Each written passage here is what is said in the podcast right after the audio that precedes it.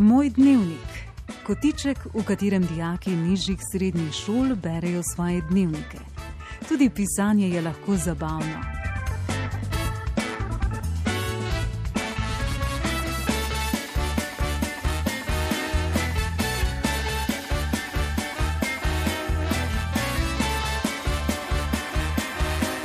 Uredništvo Barbara Frluga. Dragi učenci, drage učenke in seveda vsi poslušalci in poslušalke, v današnjem dnevniškem kotičku so spet z nami učenci in učenke nižje srednje šole Srečka Kosovela z občin. Pripravili so se s profesorico Majdo Kodrič. Doma smo že več tednov in se vedno bolj dolgo časim, ker se mi zdi, da je vsak dan enak. Vsak dan, ko se zbudim, prezračim sobo, pospravim posteljo in napišem naloge. Če je lepo vreme, grem po kosilu na dvorišče z mojo sestro v najno skrivališče. Ponavadi se igramo vedno na partizane. Najno skrivališče je zelo podobno bunkerju. Kljub temu se dolgo časim, ker se ne morem voziti s kolesom po bazovici in obiskati prijateljev. Pa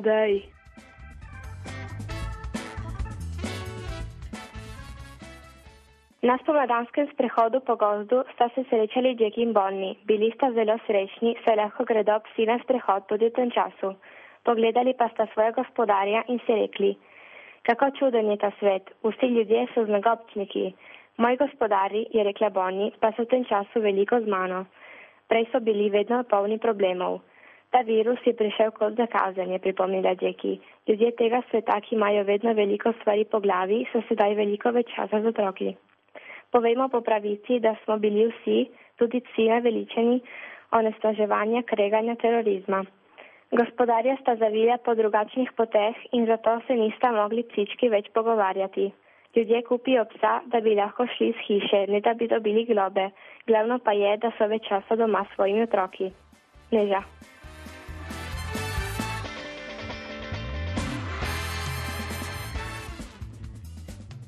Pri meni doma smo lahko izredno srečni, ker smo v vasi v naravi in zato lahko gremo ven.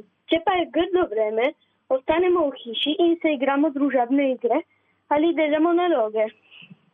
Zaradi koronavirusa je premikanje oseb omejeno, zato smo v naši družini vsi doma, razen mojega očeta, ki mora v službo. Upam, da bo kmalo boljše in se bo vse povrnilo v normalnost. Alex. Mi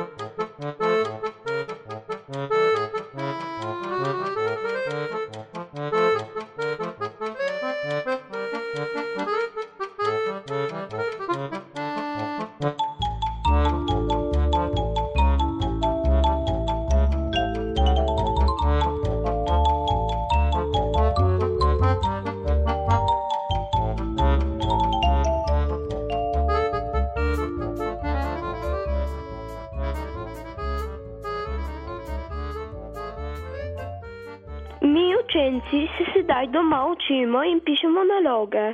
Jaz imam prijatelje, s katerimi se pogovarjamo po telefonu. Upam, da bodo zdravniki kmalo našli rešitev tej bolezni. Moji starši so zdravi in mladi, zato se za njih ne bojim. Bojim pa se za svojo prababico, ki ima 98 let in je že hudo bolana.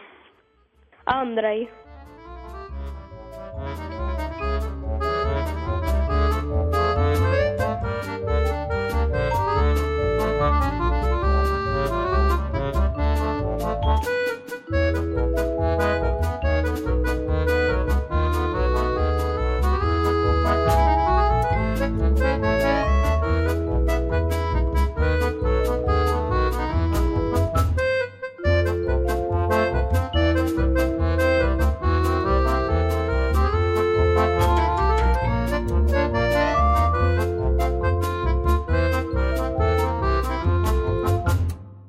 Otroci ne hodimo v šolo, da se ne bi okužili in profesorce nam dajo naloge na dom.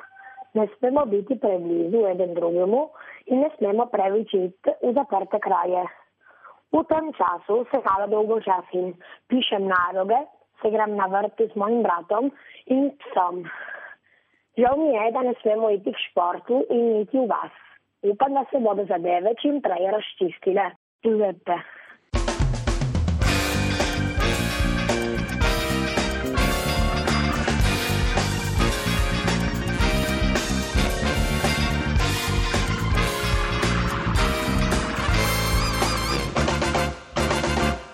Profesori so poskrbeli, da bomo šli naprej s programom, zato nam vsak dan nalagajo naloge.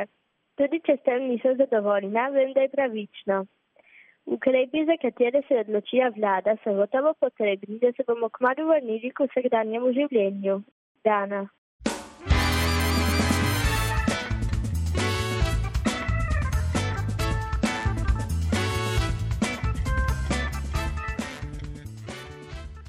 To, da ne smemo vas in da se ne mogem družiti s svojimi prijatelji, je zelo žalostno. Čeprav imam dve sestri in z njima se večkrat igram, ni isto, kot da se bi igral s svojimi prijatelji. Brez njih je dolgočasno. Sreča, da živim v vasi, ker imam svoj grad. Tako sem lahko zunaj in se prosto igram. Ne predstavljam si, da bi živel v mestu in da bi moral ostati zadvrtina zaprto v hiši. Grozno. S tem, da ne hodim v šolo, nam profesori pošiljajo vedno naloge. To je za me zelo mučno. Brez razgleda profesorjev in s tem, da so bili moji starši v službi, je bilo za me zelo naporno slediti vsemu temu. Odkar pa je tudi mama doma, mi je dosti lažje. Izkoristil bom čas, da si bom uredil sobo in pomagal mami pri gospodinskih upravilih. Srčno upam, da se bo ta situacija čim prej rešila in da se bomo vrnili v svoje normalno življenje. Ivan.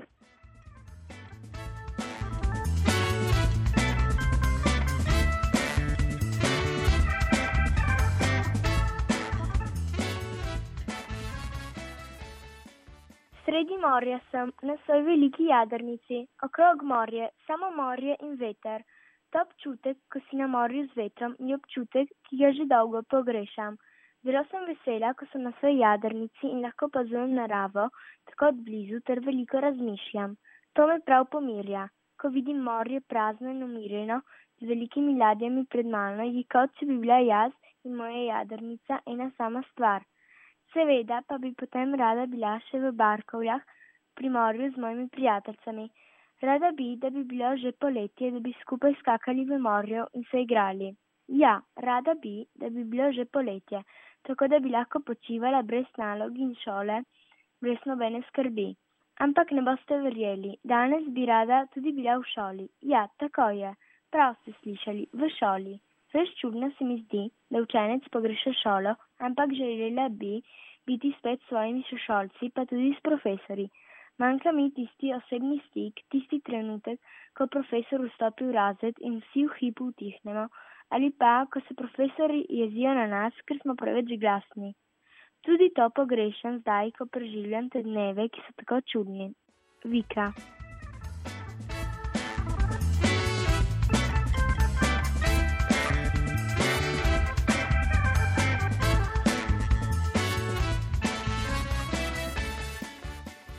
Doma je kar lepo, ampak žalostno je, da se ne morem družiti in igrati s prijatelji. Rad bi bil cel dan zunaj hiše. V tem času berem in pišem naloge. Ko je lepo vreme, pomagam zunaj očetu žagati drva. Tudi za me bi bilo boljše, da ne bi bilo koronavirusa. Miguel.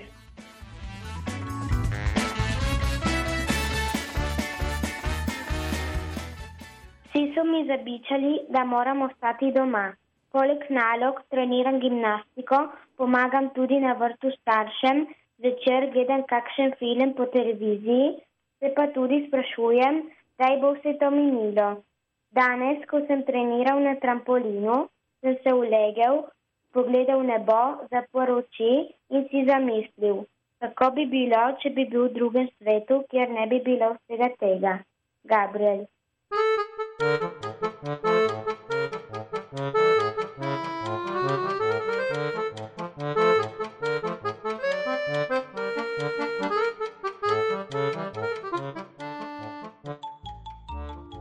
smo prispevke, ki so nam jih danes poslali Neža, Aleks, Dana, Andrej, Tadej, Giuseppe, Ivan, Miguel in Vika. Najlepša hvala vsem. In že smo pri današnjem knjižnem namigu, ki bo tokrat bolj razveselil dekleta. Svetujem vam zbirko knjig Baletni copatki, avtorice Lorne Hill.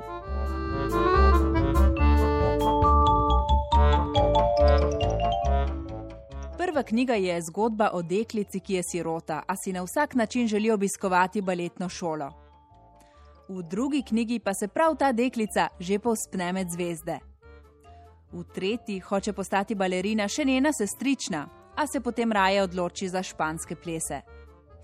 Četrta knjiga pripoveduje o sestričnah, ki sta si popolnoma različni.